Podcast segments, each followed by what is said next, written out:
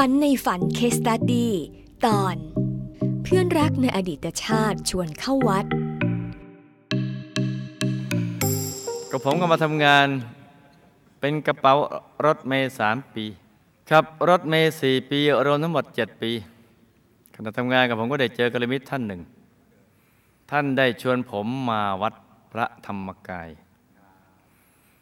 ตอนชวนก็มาด้วยความเกรงใจเพื่อน แต่พอได้มาเห็นสถานที่ที่สะอาด ได้รับการต้อนรับด้วยเป็นหน้าที่ยิ้มแย้มแจ่มใส จากอุบาสกอุบาสิกา เป็นรอยยิ้มที่บริสุทธิ์ ในใจผมคิดว่า นี่แหละรอยยิ้มที่ประกอบไปด้วยความจริงใจ ใช่เลยซึ่งตลอดชีวิตที่ผ่านมาไม่เคยเห็นมาก่อน ปี 2534 ได้อธิษฐานขอบารมีคุณยาย เราได้ยินเพื่อนกัลยาณมิตรเล่าถึงอนุภาพคุณยายให้ฟังบ่อย ๆ ว่า ใครอธิษฐานกับคุณยายเนี่ยคุณยายอาจารย์เนี่ยจะสำเร็จ ก็เลยอธิษฐานว่าขอให้ได้บวชในวัดพระธรรมกาย แล้วขอบวชไม่ศึก เมื่อปี 2537 อีก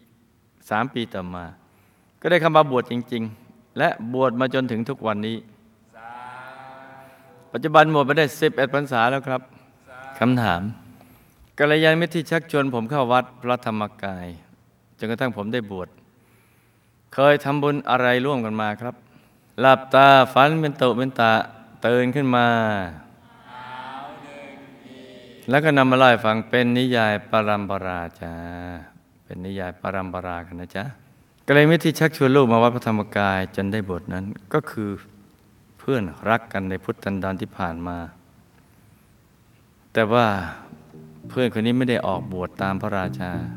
เป็นแค่กองสเสบียง โดยยังเป็นทหารอยู่เหมือนเดิม